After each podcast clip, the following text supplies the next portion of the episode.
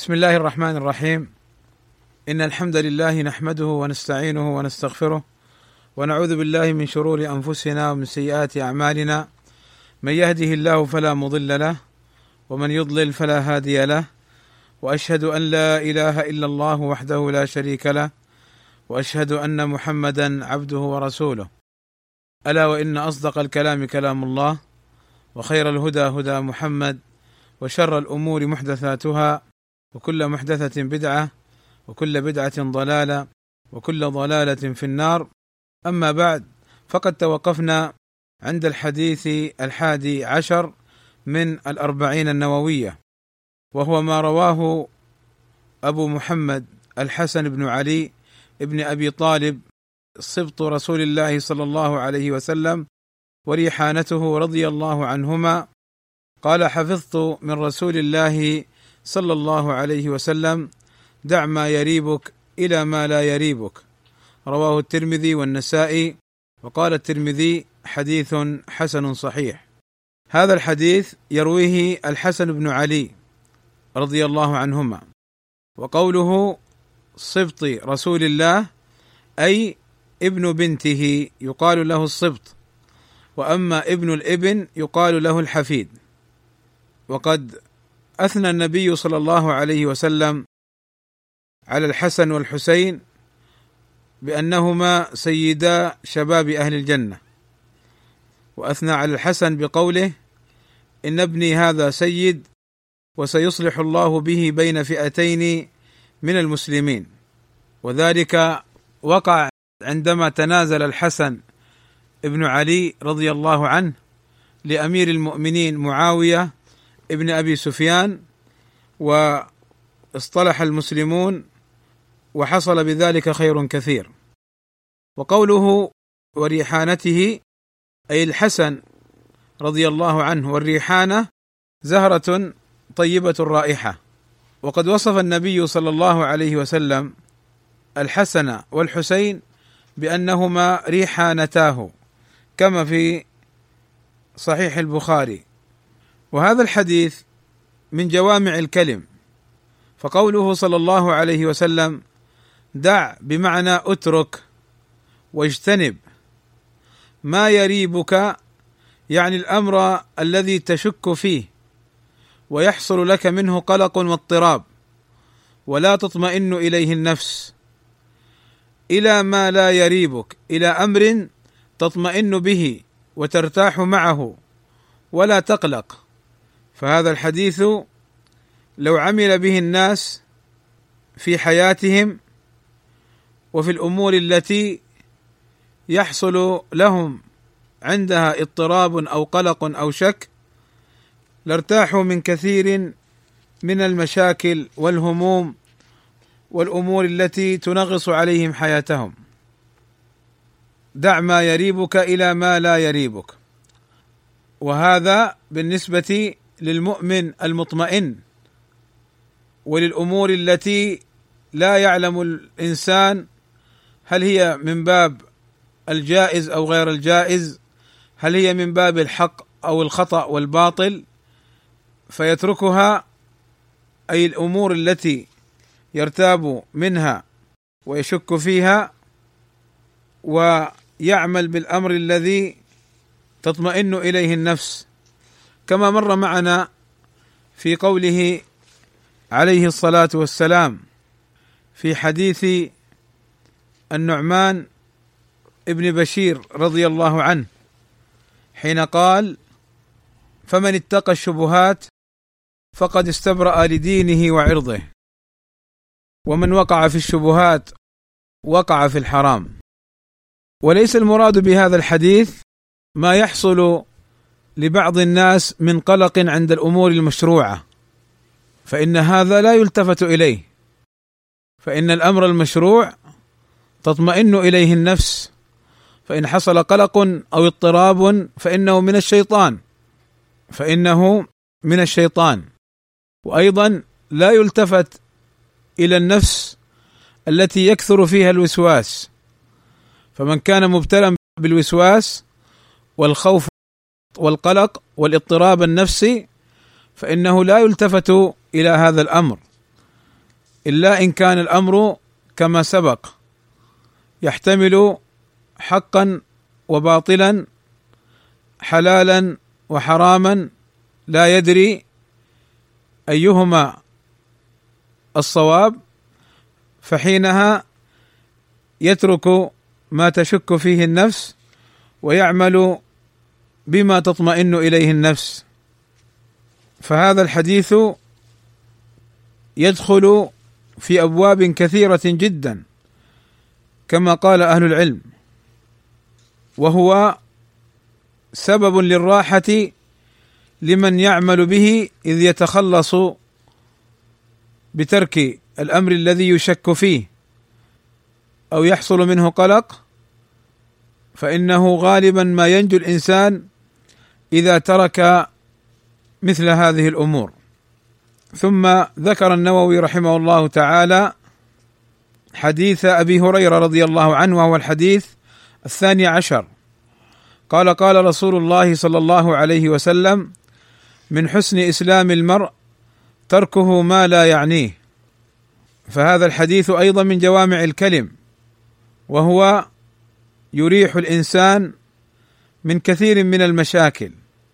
فقوله صلى الله عليه وسلم من حسن إسلام المرء تركه ما لا يعنيه يعني من الأدلة على حسن إسلام المرء أنه يترك الأمور التي لا تعنيه يعني الأمور التي لا تتعلق به عنايته ويهتم بها.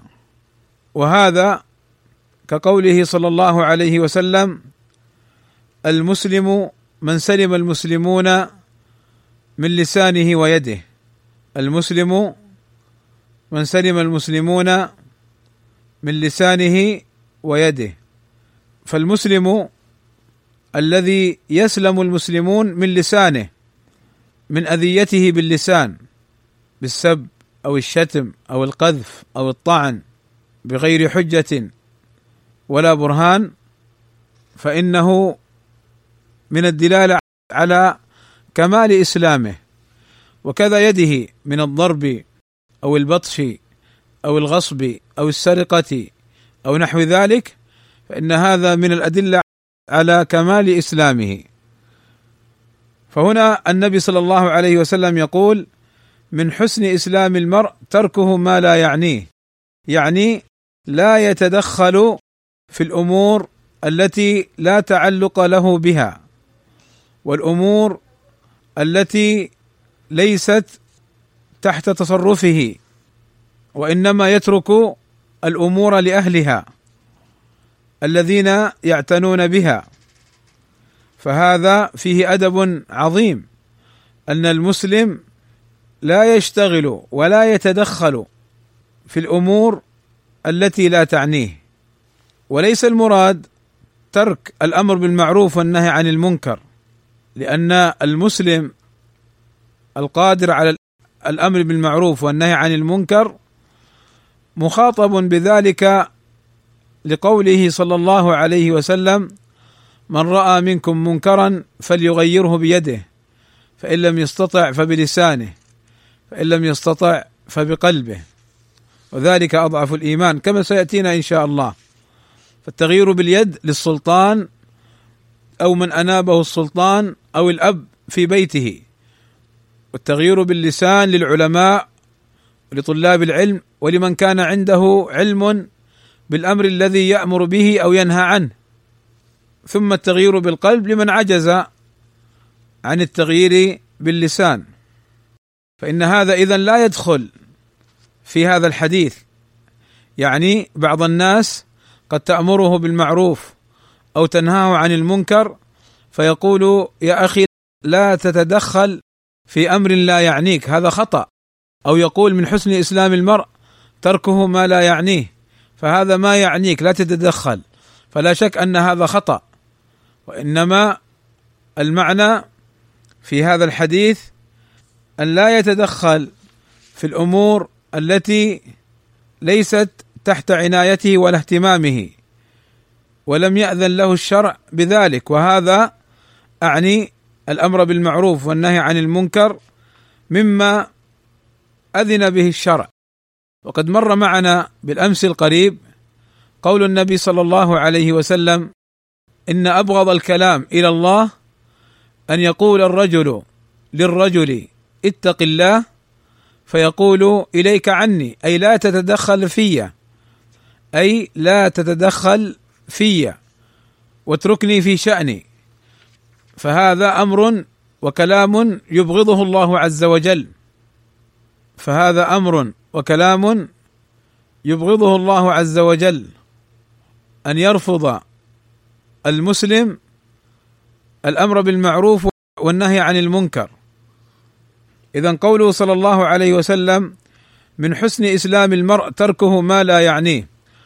وأيضا إن كثيرا من المشاكل والفتن التي تحصل بين السلفيين قد يكون من أسبابها ومن أبرز أسبابها ما يحصل من بعض الإخوة هدانا الله وإياهم للصواب من تدخله في بعض الأمور والمشاكل التي هي ليست من شأنه وليست من أمره ولا عناية له بها فإنها تكون للعلماء ولطلاب العلم المتمكنين الذين هم مختصون بمثل هذه الأمور. فلو ترك السلفي ممتثلا أمر النبي صلى الله عليه وسلم وإرشاده في هذا الحديث من حسن إسلام المرء تركه ما لا يعنيه. فلم يتدخل في تلك الفتن ولم يلج في تلك المشاكل لارتاح اولا وحفظ وقته وحفظ دينه ونفسه وأيضا لم تكبر وتكثر المشاكل. أيضا هذا توجيه لعموم المسلمين. الا يتدخلوا في أمر الحاكم الشرعي والأمور المتعلقة بالحاكم الشرعي بل يكلوها لأهلها ولا يشتغلوا بأمور السياسة فإن الاشتغال بأمور السياسة من عامة الناس وللأسف من بعض طلاب العلم فيتدخلون في بعض الأمور السياسية تعليقا وتوجيها وتكلما دون أن يكون هناك مصلحة شرعية من بيان الحق الواجب أو بيان الأمر المنكر فلا شك أن هذا داخل تحت قول النبي صلى الله عليه وسلم من حسن إسلام المرء تركه ما لا يعنيه. فإن التدخل في أمور ومصالح ولي الأمر ليس لكل أحد إنما هذا أمر لولي الأمر ولمن أنابه ولي الأمر. ولذلك كما يقول بعض أهل العلم إن من السياسة ترك السياسة. يعني عدم الخوض فيها وعدم التدخل فيها. نعم إن كان عندك أمر تريد أن تنصح به فلا مانع من الكتابة سرا لولي الأمر أو من أنابه ولي الأمر. فتبين له النصيحة سرا بينك وبينه. أما أن تكتب في الفيسبوك أو في التويتر أو في برنامج الواتساب تعليقات هي من باب التدخل في شؤون ولاة الأمر فلا شك أن هذا غلط وتدخل في أمور ولي الأمر. ينبغي أن يترفع المسلم عنه خاصة طلاب العلم. فبارك الله فيكم. اتركوا الأمور لأهلها. ولا تخوضوا إلا في أمر يحصل بالقول فيه. أو بالفعل فيه خير للإسلام والمسلمين. وسيأتينا إن شاء الله تعالى قول النبي صلى الله عليه وسلم من كان يؤمن بالله واليوم الآخر فليقل خيرا أو ليصمت. وأيضا هذا الحديث فيه أدب أن المسلم لا يتدخل في شؤون أخيه الخاصة ولا يتتبعها ولا يتحكم في إخوانه في الأمور التي ليست من شأنه فهذا من حسن إسلام المرء من حسن إسلام المرء تركه ما لا يعنيه. وهذا كغيره من الأحاديث خطاب للرجال والنساء. ثم أورد الحديث الثالث عشر وهو عن أبي حمزة أنس بن مالك رضي الله عنه خادم رسول الله صلى الله عليه وسلم. عن النبي صلى الله عليه وسلم أنه قال لا يؤمن أحدكم حتى يحب لأخيه ما يحب لنفسه. رواه البخاري ومسلم. أنس بن مالك رضي الله عنه أتت به أمه إلى النبي صلى الله عليه وسلم وهو طفل صغير ليخدم النبي صلى الله عليه وسلم. فحصل له خير عظيم وشرف كبير بخدمة النبي صلى الله عليه وسلم. لذلك هو من المكثرين من الرواية عن النبي صلى الله عليه وسلم. يقول أنس رضي الله عنه سمعت النبي صلى الله عليه وسلم يقول لا يؤمن أحدكم حتى يحب لأخيه ما يحب لنفسه. يعني لا يؤمن الإيمان الكامل لا يؤمن الإيمان الكامل إلا إذا أحب لأخيه أخيه من المسلمين وليس المراد أخيه من النسب فقط وإنما إخوانه أيضا من المسلمين ما يحب لنفسه. جاءت رواية من الخير لا يؤمن أحدكم حتى يحب لأخيه ما يحب لنفسه. جاء في رواية صحيحة أي من الخير. وجاء في الحديث الآخر عن النبي صلى الله عليه وسلم كما في مسلم أنه قال من أحب أن يزحزح عن النار ويدخل الجنة فلتأته منيته وهو يؤمن بالله واليوم الآخر ولياتي إلى الناس ما يحب أن يؤتى إليه يعني وليفعل مع الناس وليتعامل مع الناس بالتعامل الذي يحب أن يتعامل الناس معه. وهذا الحديث يدل على أن هذا الأمر واجب لأنه يؤدي لأن الإخلال به يؤدي إلى نقصان الإيمان. لأن الذي لا يحب لأخيه ما يحب لنفسه هو ناقص الإيمان فدل هذا على أن هذا أمر واجب. وهذا الحديث يصدقه قوله تعالى إنما المؤمنون إخوة. وقوله تعالى والمؤمنون والمؤمنات بعضهم أولياء بعض. وقوله صلى الله عليه وسلم المسلم أخو المسلم لا يظلمه ولا يحقره ولا يخذله. بحسب امرئ من الشر أن يحتقر أخاه المسلم. كل المسلم على المسلم حرام دمه وماله وعرضه. وهذا الحديث فيه هذه الخصيصة وهي أن يحب لأخيه الخير كما يحب لنفسه الخير. وأيضا هذا الحديث فيه أن الواجب على المسلم أن لا يحقد على أخيه. وأن لا يحسده وأن لا يبغضه وأن لا يؤذيه ولا يظلمه لأجل دنيا أو لأجل أغراض أخرى. فإذا كان المسلم على السنة وكان على الهدى والتقى ولم يأتي بدعة ولم يأتي أمرا مخالفا لأمر الله عز وجل ولم يقع في أمر محرم فإنك تحبه في الله عز وجل. ومن محبته في الله أن تحب له ما تحب لنفسك من الخير. فإن قيل كما قال الشيخ العثيمين رحمه الله تعالى يعني إن هذا الأمر صعب.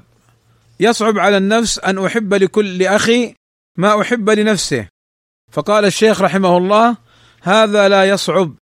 إذا مرنت نفسك عليه مرن نفسك على هذا يسهل عليك. أما أن تطيع نفسك في هواها فنعم سيكون هذا صعبا. اذا بارك الله فيكم. المرء المسلم يعود نفسه على محبة الخير لإخوانه. كيف هذا؟ يدلهم على ما ينفعهم ويعينهم على أمرهم ويتفقد أحوالهم. ويذب عن أعراضهم ويدفع عنهم الشر ويحذرهم من الشر فيحصل بذلك الخير.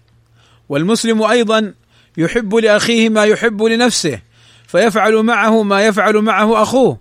وبهذا تسود المحبة والأخوة والألفة بين المسلمين. فالحسد والبغض والشحناء بين المسلمين أمر قد أمر الشارع الكريم باجتنابها.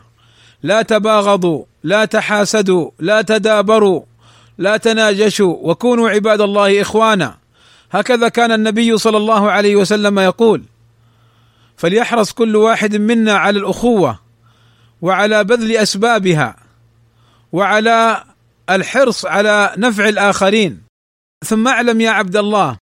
ثم اعلم يا عبد الله أنك إن دللت أخاك على أمر طيب كان لك أجره وأجر من عمل به بعده. لقوله صلى الله عليه وسلم الدال على الخير كفاعله. وقوله صلى الله عليه وسلم من سن سنة في الإسلام حسنة كان كان له أجرها وأجر من عمل بها بعده. أو كما قال عليه الصلاة والسلام فأنت إذا دللت على خير فعمل به فأنت تؤجر على هذا. وإذا حذرت من شر ترك بسبب تحذيرك فأنت تؤجر على هذا فهذا خير على خير. فلماذا تبخل على نفسك بالخير؟ وعلى إخوانك بالخير؟ واعلم بارك الله فيك أن الشيطان حريص على قطع العلاقة بينك وبين إخوانك وعلى قطع المعروف والخير بين المسلمين. فلا تمكن عدوك الشيطان من هذا الأمر. وجاهد نفسك في الله بأن تحرص على هذا الأمر. كم رأينا من أناس يعلمون خيرا يدلون عليه إخوانهم ولا يفعلون؟ فيحرمون من الخير. ولذلك حتى في العلم بركة العلم نشره والنفقة منه وتعليم الآخرين. فإن من نشره ونفع إخوانه بارك الله له في علمه وفي نفسه وفي عمله. وأما من كتم العلم فإنه يلجم بلجام من نار كما قال النبي صلى الله عليه وسلم. اذا بارك الله فيكم. هذا الحديث من جوامع الكلم وباب عظيم لتسود المحبة والأخوة بين المسلمين. لا يؤمن أحدكم حتى يحب لأخيه ما يحب لنفسه يعني من الخير. وهذا كما سبق ما لم يكن هذا الشخص يستحق الهجر أو يستحق التبديع أو الذم شرعا كمن يقع في البدع ويناصر أهلها ومن يطعن في السلفيين ويذم السلفية وأهلها فإن مثل هذا كان السلف في معاملتهم له بالنصيحة والإرشاد للخير والدلالة عليه والتحذير من الشر الذي هو فيه فإن أصر على ما هو عليه تركوه وهجروه وحذروا منه إن كان مصرا معاندا على الباطل. بارك الله فيكم. ثم أورد الحديث الرابع عشر وهو عن ابن مسعود رضي الله عنه قال قال رسول الله صلى الله عليه وسلم لا يحل دم امرئ مسلم إلا بإحدى ثلاث الثيب الزاني والنفس بالنفس والتارك لدينه المفارق للجماعة رواه البخاري ومسلم. وقبل الدخول في هذا الحديث أريد أن أورد طرفة لطيفة ذكرها الإمام العثيمين رحمه الله تعالى في آخر شرح الحديث السابق. فقال رحمه الله تعالى قال ابن عثيمين فإذا قال تلميذ من التلاميذ هل يدخل في ذلك؟ يعني لا يؤمن أحدكم حتى يحب لأخيه ما يحب لنفسه؟ هل يدخل في ذلك أن ألقن زميلي في الاختبار؟ يعني أغشش في الاختبار الجواب أن ألقن زميلي في الاختبار لأنني أحب أن أنجح فألقنه لينجح. قال رحمه الله فالجواب لا لأن هذا غش وهو في الحقيقة إساءة لأخيك وليس إحسانا إليه لأنك إذا عودته الخيانة اعتاد عليها ولأنك تخدعه بذلك حيث يحمل شهادة ليس أهلا لها والله الموفق. وهذه طرفة ونكتة علمية جزاه الله خيرا. الحديث الرابع عشر وهو ما رواه ابن مسعود أن النبي صلى الله عليه وسلم قال: لا يحل دم امرئ مسلم أي لا يحل قتله ولا سفك دمه. ما دام أنه مسلم فإنه حرام الدم كما مر معنا. أمرت أن أقاتل الناس حتى يشهدوا أن لا إله إلا الله وأني رسول الله ويقيموا الصلاة ويؤتوا الزكاة فإن قالوا ذلك عصموا مني دماءهم وأموالهم. فلا يحل دم امرئ مسلم ما دام أنه دخل في الإسلام فدمه حرام. لا يجوز أن يقتل إلا في هذه الأحوال الثلاث. الحال الأولى الثيب الزاني.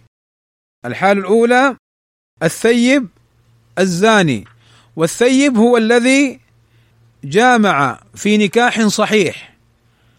فإن وقع في الزنا بعد أن أنعم الله عز وجل عليه بنكاح صحيح فإنه يستحق للقتل رجما يرجم حتى يموت كما رجم النبي صلى الله عليه وسلم. ورجم خلفاؤهم من بعده. وكانت آية تتلى في القرآن ولكنها نسخت تلاوة وبقي حكمها. وهي قوله سبحانه وتعالى في الآية المنسوخة والشيخ والشيخة إذا زنيا فارجموهما البتة. فرجم الزاني حكم شرعي ثبت بالسنة وثبت أيضا بالقرآن كما سبق. فإذا وقع المحصن بعد إحصانه وهو الثيب الثيب هو الذي عقد عقدا صحيحا وجامع زوجته فإن وقع بعد ذلك في الزنا فهذا يرجم لماذا؟ لأنه ذاق طعم الحلال ولأنه عضو فاسد في المجتمع فإنه سيتطلب الوقوع في أعراض نساء المسلمين بالفاحشة فكان علاجه وكان ما يستحقه أن يقتل درءا لفتنته وشره المستطير. الزنا خطير جدا عظيم. لذلك الله عز وجل كما يقول أهل العلم لم يحرم الزنا فقط وإنما حرم ما يقرب إلى الزنا. فقال ولا تقربوا الزنا يعني ليس فقط لا تزنوا أي أمر يقرب إلى الزنا لا تقربوه فهو محرم والزنا فاحشة عظيمة لأنه يحصل بها اختلاط للأنساب ويحصل بها الوقوع فيما حرم الله عز وجل ويحصل أيضا بها هتك أعراض المسلمين وإفساد نسائهم وإفساد المجتمع ويحصل بالزنا أيضا وقوع الأمراض. والمصائب والفتن فإن الوقوع في الزنا وانتشاره في المجتمع سبب لحلول المصيبة والعقوبة من الله عز وجل. وكم وكم نجد في المجتمعات التي ابتليت بالزنا من حصول المصائب والمحن فتجتاحهم السيول وتغرق المدن وتتهدم البيوت. ويموتون بالآلاف. وأيضا كم رأينا وسمعنا ممن ابتلي بالزنا وانتشر في بلدهم من ظهور الأمراض الخطيرة كالإيدز والهربز وغيرهما من الأمراض الخطيرة التي لا تدع صاحبها حتى تفتك به فيموت بها. نسأل الله السلامة والعافية. ولماذا يقع المسلم في الزنا؟ وقد جعل الله له مخرجا في الحلال. ولماذا تقع المرأة في الزنا؟ وقد جعل الله لها مخرجا في الحلال. عجيب أمر بعض الناس. يسافر فيقع في الزنا ويصرف الأموال. ولو بذلها لنكاح شريف عفيف بامرأة مسلمة لا فعل ما أمره الله به وترك ما نهاه الله عنه. ولا بد من بيان أمر ها هنا وهو أن أن يعلم المسلم أنه إن وقع في الزنا وآذى نساء المسلمين فإنه قد يبتلى في عرضه. فكما زنى ببنات الناس يبتليه الله من يزني ببناته. وكما زنى بأخوات الناس يبتليه الله من يزني بأخواته. فعلى المسلم أن يعلم أن الزنا جريمة وفاحشة محرمة وأن يكون مقتنعا بتركها والبعد عنها أي عن هذه الجريمة لأمور كما سبق. اولا لأن الله حرمها. وثانيا ما يترتب عليها من الأمراض والمصائب والنكبات. وثالثا ما يترتب عليها من أن يبتلى في عرضه كما دنس أعراض المسلمين. فعليه أن أن يردع نفسه بهذه الأمور. لكن إن وقع في الزنا وثبت عليه الأمر باعترافه أو بشهود أربعة فإنه يقام عليه الحد بأن يرجم حتى يموت. الثيب الزاني. والنفس بالنفس يعني من قتل مسلما فإنه يقتل إن طالب أولياؤه بالدم والقصاص. وهذا كما قال الله عز وجل وكتبنا عليهم فيها أن النفس بالنفس. فمن قتل مؤمنا وقتل المؤمن أمر عظيم. يقول الله تعالى ومن يقتل مؤمنا متعمدا فجزاؤه جهنم خالدا فيها وغضب الله عليه ولعنه وأعد له عذابا عظيما. فالنفس بالنفس فمن قتل نفسا صار حلال الدم يقيم عليه ولي الأمر أو من أنابه ولي الأمر يقيم عليه حد القتل وذلك بالقصاص بالشروط المعتبرة التي يذكرها الفقهاء في كتاب القصاص والجنايات والنفس بالنفس. وكما سبق معنا أن المسلم دمه معصوم محترم محرم. وهذا الثاني والثالث والتارك لدينه المفارق للجماعة. التارك لدينه يعني المرتد. لقوله صلى الله عليه وسلم من بدل دينه فاقتلوه. فمن ذاق طعم الإيمان ودخل في الإسلام ثم يرتد فإن هذا يقتل لحفظ الدين حتى لا يتلاعب به من يتلاعب فيظهر الإسلام ثم يكفر ليفتن الناس. وكأن هذا الدين ليس بحق. هو لا يرغم على الدخول في الدين. إن كان يهوديا أو نصرانيا الجزية.